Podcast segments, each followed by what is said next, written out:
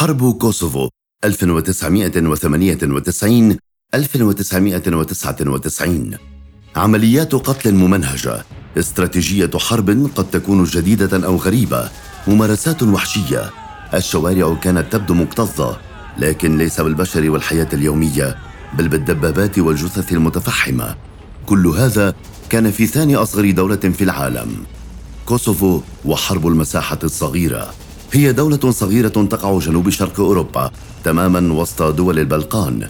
مساحتها لا تتعدى العشرة آلاف وثمانمائة متر مربع. جارتها صربيا من الشمال الشرقي ومقدونيا من الشمال الغربي. كانت كوسوفو قابعة تحت الاحتلال العثماني حيث يشكل المسلمون الغالبية العظمى فيها إلى أن غادرها العثمانيون بعد الحرب العالمية الأولى لتصبح إقليما تابعا لصربيا في دولة يوغوسلافيا عام 1913 ويسكنها الصرب والألبان معا. وفي العام 1974 أصبحت فيدرالية تحت حكم ذاتي. وفي العام 1988 وصل سلوبودان ميلوسيفيتش إلى السلطة في صربيا فأخضع إقليم كوسوفو للسيطرة الصربية بشكل مباشر كما نشط القومية الصربية وسحب حق الحكم الذاتي للبلاد. لتندلع بعد هذا الحرب البوسنية في أواخر الثمانينات وأوائل التسعينات. وتحاول كوسوفو خوض مقاومة سلمية لتنضم إلى ألبانيا لكنها لم تنجح في ذلك. نتيجة للقمع المتزايد من قبل السلطات الصربية تجاه ألباني كوسوفو المسلمين وفرض الضرائب والحصار عليهم قاموا بتشكيل ما يسمى بجيش تحرير كوسوفو عام 1991 وذلك بهدف انتزاع استقلال البلاد عن صربيا بالقوة كما حصل جيش تحرير كوسوفو على الدعم العسكري بشكل سري من ألبانيا. لتكون أول هجمات هذا الجيش عام 1995 ضد محاكم صربية في كوسوفو.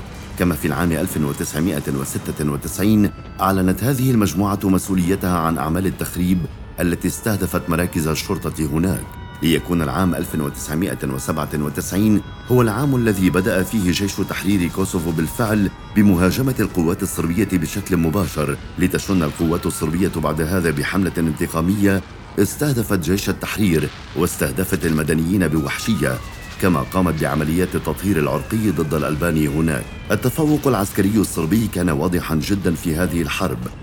فكان الصرب يملكون الدبابات والصواريخ المضادة للدروع بينما اقتصرت أسلحة الألبان على الخفيفة والمتوسطة. الأمر الذي جعل من أمر السيطرة على الإقليم بشكل كامل من قبل الصرب سهلا للغاية. حملات اعتقال بالجملة.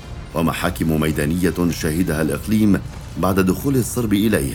الأمر الذي دعا حلف شمال الأطلسي الناتو للتدخل وقام الحلف بضرب المواقع الصربية عن طريق الطائرات الحربية لمدة 78 يوما.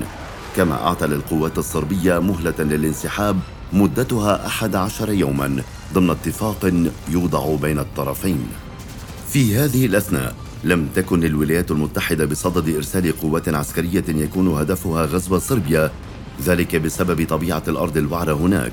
كما أن الولايات المتحدة لم تكن ترى منفذا استراتيجيا للخروج منها في حال تأزمت الأمور فقامت الولايات المتحدة بتجميد أموال يوغوسلافيا في الخارج وبعد دراسة الموقف بشكل معمق من قبلها ونتيجة لبقاء السيطرة الصربية على الإقليم قامت الولايات المتحدة بدعم حلف الناتو هناك بأكثر من 400 طائرة حربية قامت بالقصف بشكل موجات فالموجة الأولى استهدفت الدفاعات الجوية الصربية. والموجة الثانية استهدفت الجسور العسكرية وأماكن تواجد القطع العسكرية الصربية. والموجة الثالثة استهدفت أكثر من 100 مركز عسكري داخل صربيا كما قامت بضرب طرق الإمداد. وبعض البنى التحتية هناك الأمر الذي أنهك صربيا وقواتها مما أتاح الفرصة أمام جيش تحرير كوسوفو لاستعادة المناطق التي كان الصرب قد استولوا عليها. وبذلك تم إجلاء القوات الصربية من الإقليم بشكل ما تم نشر قوات دولية لمنع تكرار المجازر الصربية ووقف أعمال التطهير العرقي هناك.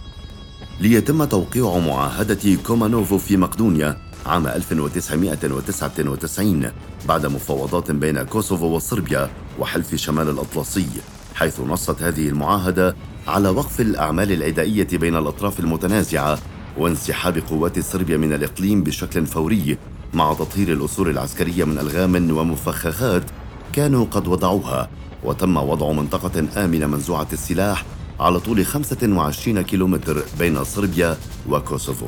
خسرت صربيا وتراجع اقتصادها بشكل ملحوظ بعد الحرب بسبب تدمير المصانع من قبل قوات الحلف وتدمير البنى التحتية. كما تشرد الآلاف من الطرفين كما وجد مقابر جماعية في كوسوفو حوت مئات المدنيين غالبيتهم من الألبان وتعلن كوسوفو استقلالها بعد هذه الحرب بأحد عشر عاماً.